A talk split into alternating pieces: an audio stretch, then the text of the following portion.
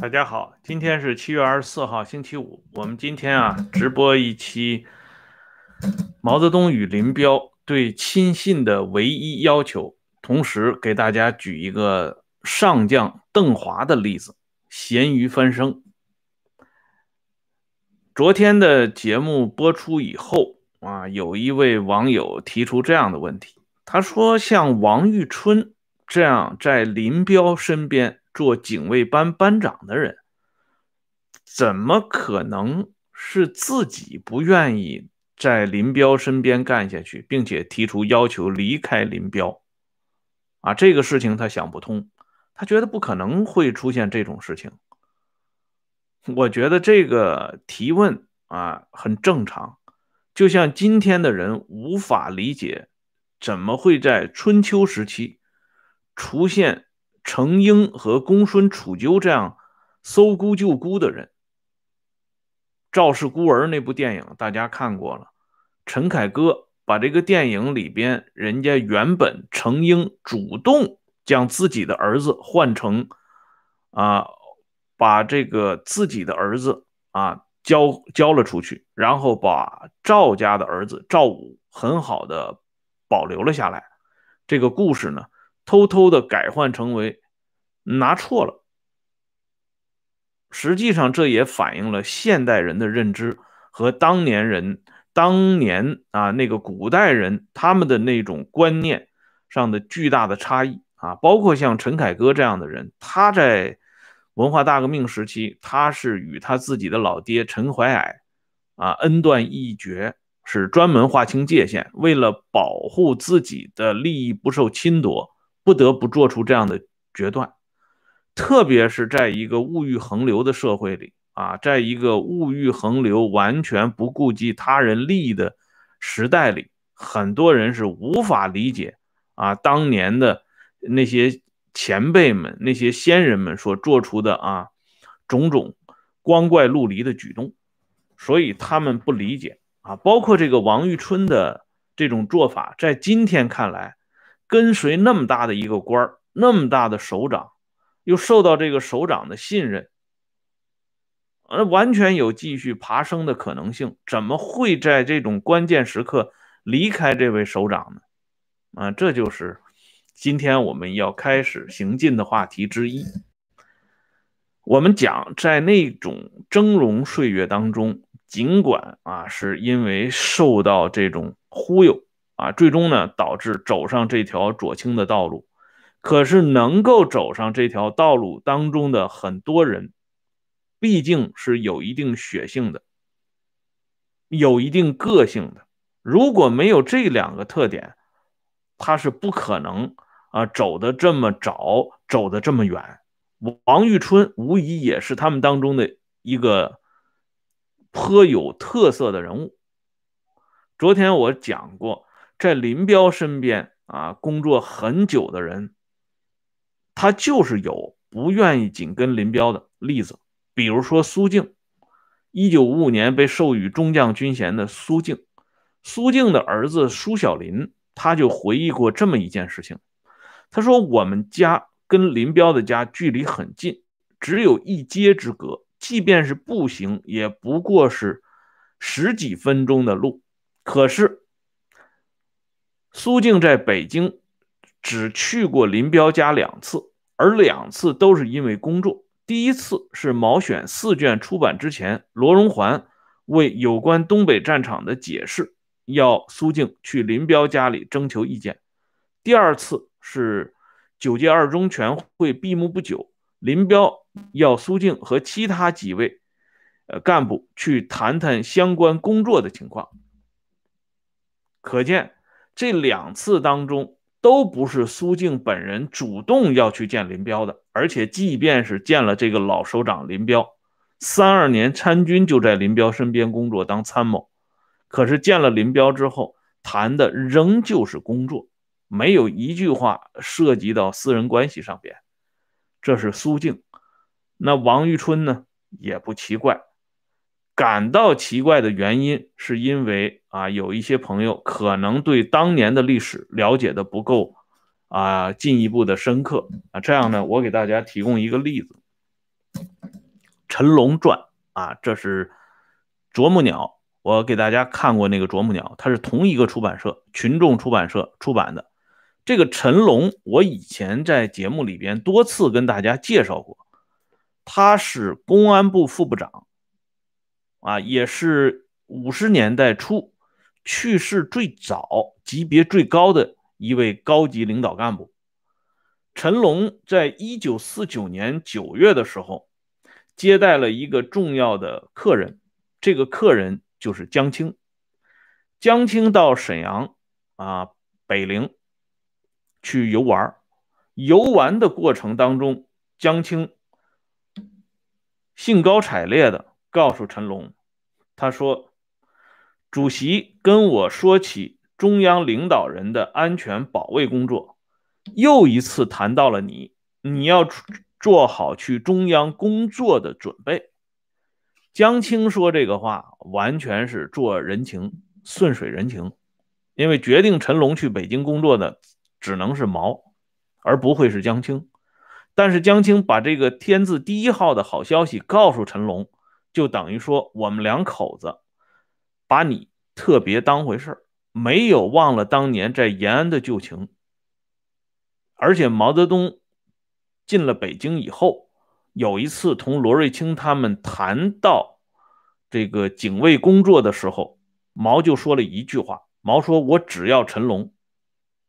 非常看重陈龙这件事情，如果放在别人身上，或者是放在昨天我们提问的网友那里，一般意义上讲，最高当局向你伸出橄榄枝，你怎么可能不接着呢？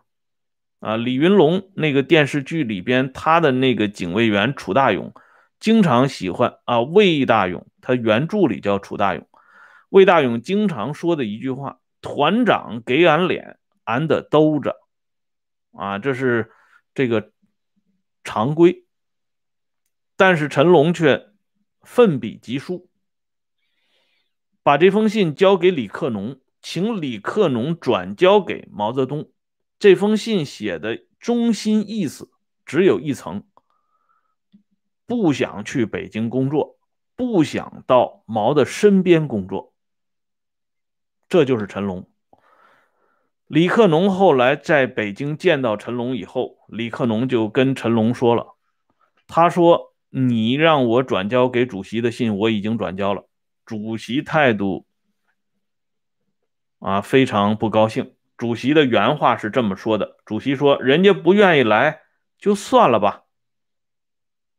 不光是李克农对陈龙不愿意到北京，不愿意到毛身边工作。”表示啊不理解。彭真主管中央政法工作的彭真有一次见到陈龙，也专门把陈龙拉到一边，说：“听说你不愿意到主席身边工作，这是什么原因？你给我解释一下。”陈龙呢就把自己写信里边的那些话又给彭真说了一遍。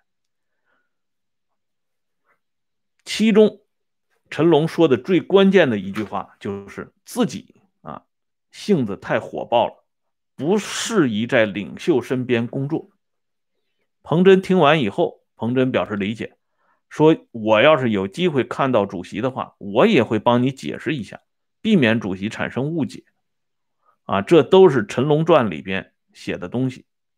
所以，我们从陈龙这个例子，从苏静这个例子，再看到这王玉春的例子，就一丁点都不奇怪了。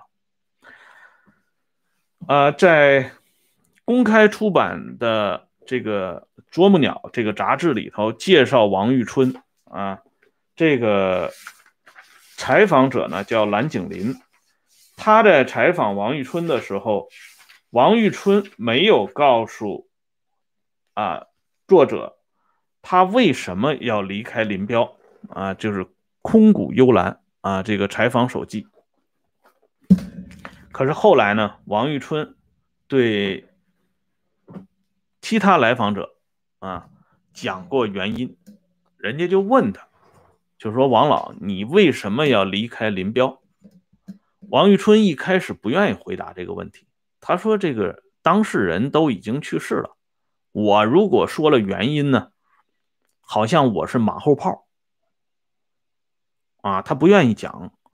但后来呢，呃，经过这个来访者一再要求，啊，王玉春就说了这么一句话，他说：“我这个人不是顺毛驴儿。”这“顺毛驴儿”这句话应该是东北当地的方言，啊，就是说这个顺毛驴儿呢，就是好像特别听话、听招呼。王玉春说他不是顺毛驴儿，同时他还补充一句。他说：“有的人在这里边也没起好作用，所以想一想，还是离开了好。那么有的人是谁呢？来访者又是啊，追问了王玉春老人一句，问他是不是叶群啊？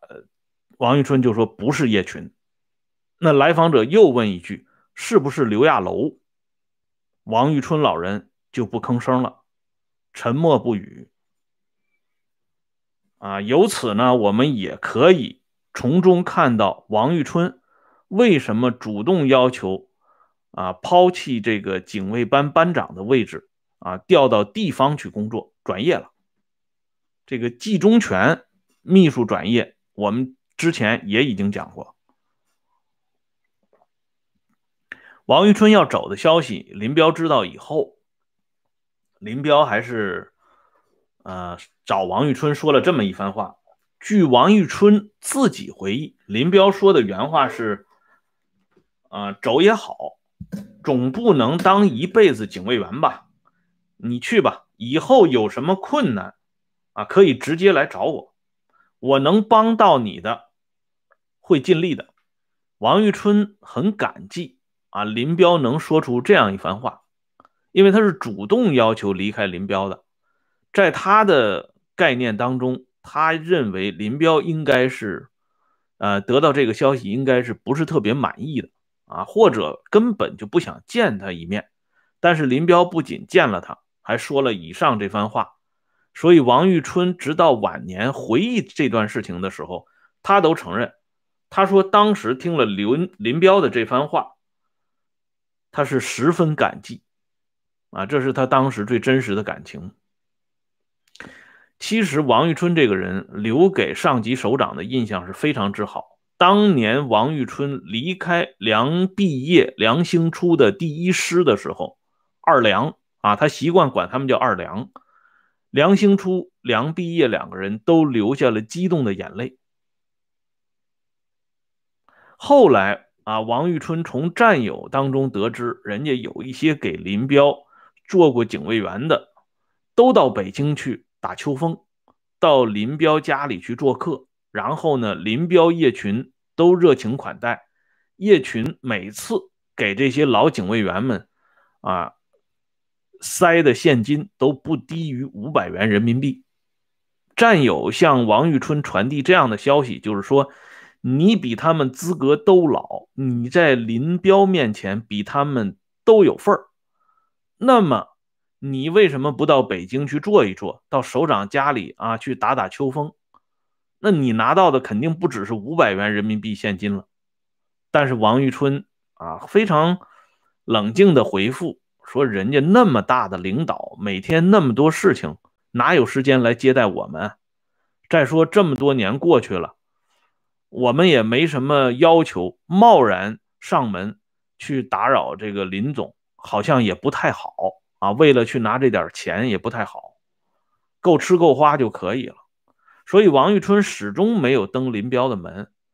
到了后来，当梁兴初上一集我说过，成都军区司令员梁兴初得知王玉春还仅仅是一个股级干部，要给他调整为正处级的时候，王玉春再一次的啊谢绝了。这一次谢绝啊，王玉春后来对来访者说过这样的话。他说：“不是说我有什么先见之明啊，我是实在不愿意麻烦老首长，而且家里八口人，王玉春有六个子女啊，夫妇俩生了六个子女。他说拖家带口，一下子八口人从北方折腾到南方，也不太方便，就算了。这是一次。接下来呢，在文化大革命当中，我们知道那林彪也好，梁兴初也好，那都是风云人物啊。”所以当时哈尔滨搞了一个专门纪念林彪统帅第四野战军横扫东北大地的展览馆。这个纪念馆的馆长，哈尔滨方面就首先想到了王玉春，只有王玉春有资格担任这个纪念馆的馆长，因为他是林彪的警卫班班长啊。这个馆长的职务是正处级，这等于说变相又给王玉春提了一大格。但是王玉春去到哈尔滨住了两天以后，回家对老伴儿讲：“咱们不适合干这项工作。”我知道的就是那那么点事儿啊，讲个五天六天的也就说完了，所以他又一次谢绝了伸出来的橄榄枝。等到九幺三事件发生以后，很多人都夸王玉春说：“你老爷子真行啊！”这林彪就不用说了，已经是反党集团的总头目了。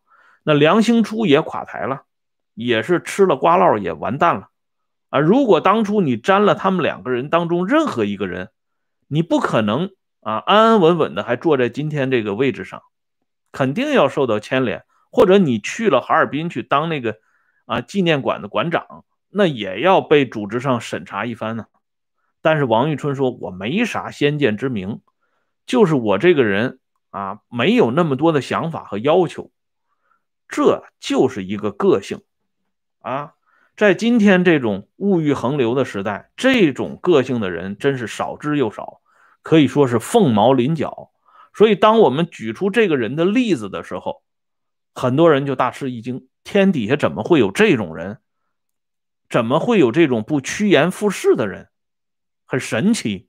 但是对不起，这样人确实有。但正是因为这样人越来越少，所以这个社会才会变得越来越神奇。那么，现在把话说回来，就是毛泽东也好，林彪也好，他们对待亲信有一个唯一的要求，这唯一的要求就是四个字：唯命是从。上一次我说过，林彪喜欢用的什么样的人啊？第一个是能办事儿，第二个是不声张，第三个是跟得紧。你做到了这三条，林彪才可能把你纳入到亲信的范畴当中。但是不是说你坐上了亲信的位置，啊，你就可以买一张永久性的车票不下车？不是的，你还必须在唯命是四啊是从这四个字上狠下功夫，才能保住你亲信的地位。这里边呢，我给大家举一个上将军邓华咸鱼翻身的例子。邓华这个人，相信大家应该比较熟悉。此人啊，湖南郴县人。他的同族的叔叔邓允庭，是当年啊参加湘南起义的工农革命军第七师的师长。邓华是参加。朱德陈毅的湘南起义，然后上的井冈山。他所属的三十二团，当时并没有参加朱毛的会师，而是另外有任务打江西遂川。在打过江西遂川之后，啊，发生了一件事情，就是当时部队里相当一部分人提出来离开部队，回老家闹革命。其中就有邓华的表弟守培之，守培之是连长，邓华也是连长，他就劝他的这个表哥说：“咱们呢，呃，干脆回老家郴县得了，啊，别在这个部队里受苦了，我们回郴县自己打一片天地出来。”但是邓华说什么就不走，最后守培之啊，守培之自己带了一番人马就回去了。但是守培之回去回到郴县以后不久就遇害啊，因为被当地的这个武装给搞掉了。邓华带领一少部分人长途跋涉回到井冈山，受到毛的直接接见。毛非常高兴，见到邓华说：“这么多人都跑了，只有你还回来。”古人说得好：“疾风知劲草，板荡识成臣。”啊，你邓华就是这样的好战士、好干部，这件事情让毛记了一辈子。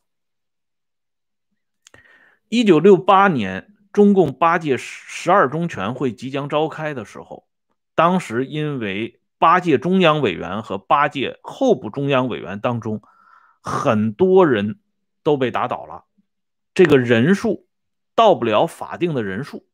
这个时候，汪东兴出现在筹备会场。汪东兴对与会者说了一句话，他说：“传达一下最高指示啊，就是来自于毛泽东的最高指示，把邓华解放出来。”啊，给他一个机会，让他来参加十二中全会。当场就有人表示啊，说邓华是这个彭黄漏网分子啊。彭黄分子就是彭德怀、黄克诚。邓华早在第一次庐山会议上就被打倒了。这么一个彭黄分子，怎么能参加这么庄严的八届十二中全会呢？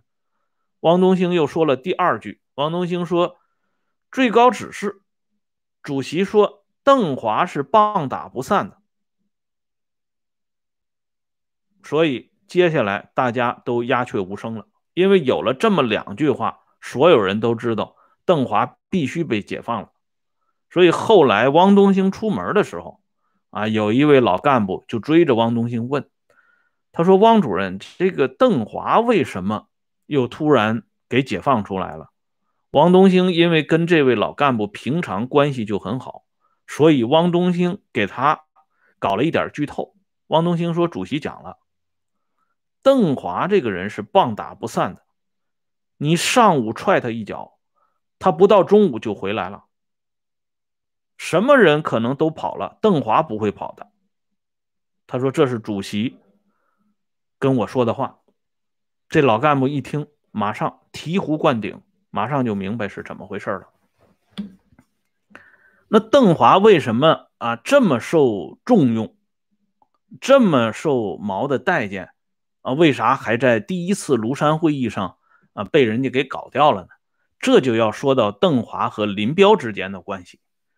其实邓华跟林彪的关系也是相当不错的，而且在历史上还是颇有渊源。邓华到东北期间指挥七纵。第七纵队打的是很漂亮的。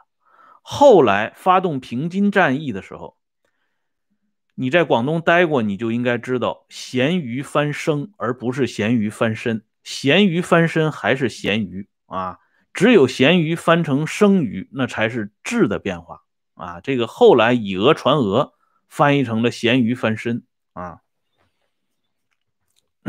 我们接着来说这邓华，当初。平津战役的时候，毛泽东提出一个观点，他说：“只要拿下塘沽和新保安，全局就活了。”所以当时第四野战军他的目标一开始是对准了塘沽，而不是天津。这个时候的邓华奉命指挥三个纵队，那就是说一个人指挥三个军，相当于兵团级的首长了。那个时候还没有兵团建制呢。可见邓华很受信信信用。邓华通过认真的了解和调查，发现如果打塘沽而不是率先打天津的话，不划算。可是这是最高首长的命令，所以邓华就把刘亚楼找来，先把刘亚楼的工作给做通了。刘亚楼也赞成邓华的方案，于是呢。邓华、刘亚楼两个人一起去跟林彪解释。林彪听完邓华的意思以后，同意邓华给中央军委发电报，提出先打天津的主张。而且林彪还补充了一句：“如果出现问题了，我替你们兜着。”林彪很够意思啊！这个时候，这个首长能说出这样的话很不容易。有的首长那人家就不管这个了，那谁敢跟最高首长顶撞呢？所以邓华就把这电报给发出去了。这一发出去，毛泽东看到以后回了一个电报，放弃打两姑的计划。两姑就是堂姑和大姑，把这计划放弃，先打天津。你们的意见是正确的，按你们的意见办。所以，由于邓华的建议，改变了当时平津战役的一次重要的取向。所以，邓华这个人还是啊很厉害的。可是，邓华这个人最大的特点，他就是一个顺毛驴儿，否则的话，他不会被毛惦记一辈子的。但是，这么个顺毛驴儿，他怎么就啊让林彪发了脾气呢？这件事情啊，还要从一个非常小的细节里边说起，这就是邓华在参加啊，老弟上来了啊，邓华在参加抗美援朝战争期间回国汇报工作的时候，引起了林彪的反感。林彪看人说白了，就那么一刹那，啊，忠不忠看行动，行动。就是那一刹那，你是不是亲信，是不是我的人，这一下子啊就看出来了。那这次汇报工作到底发生了什么样的情况呢？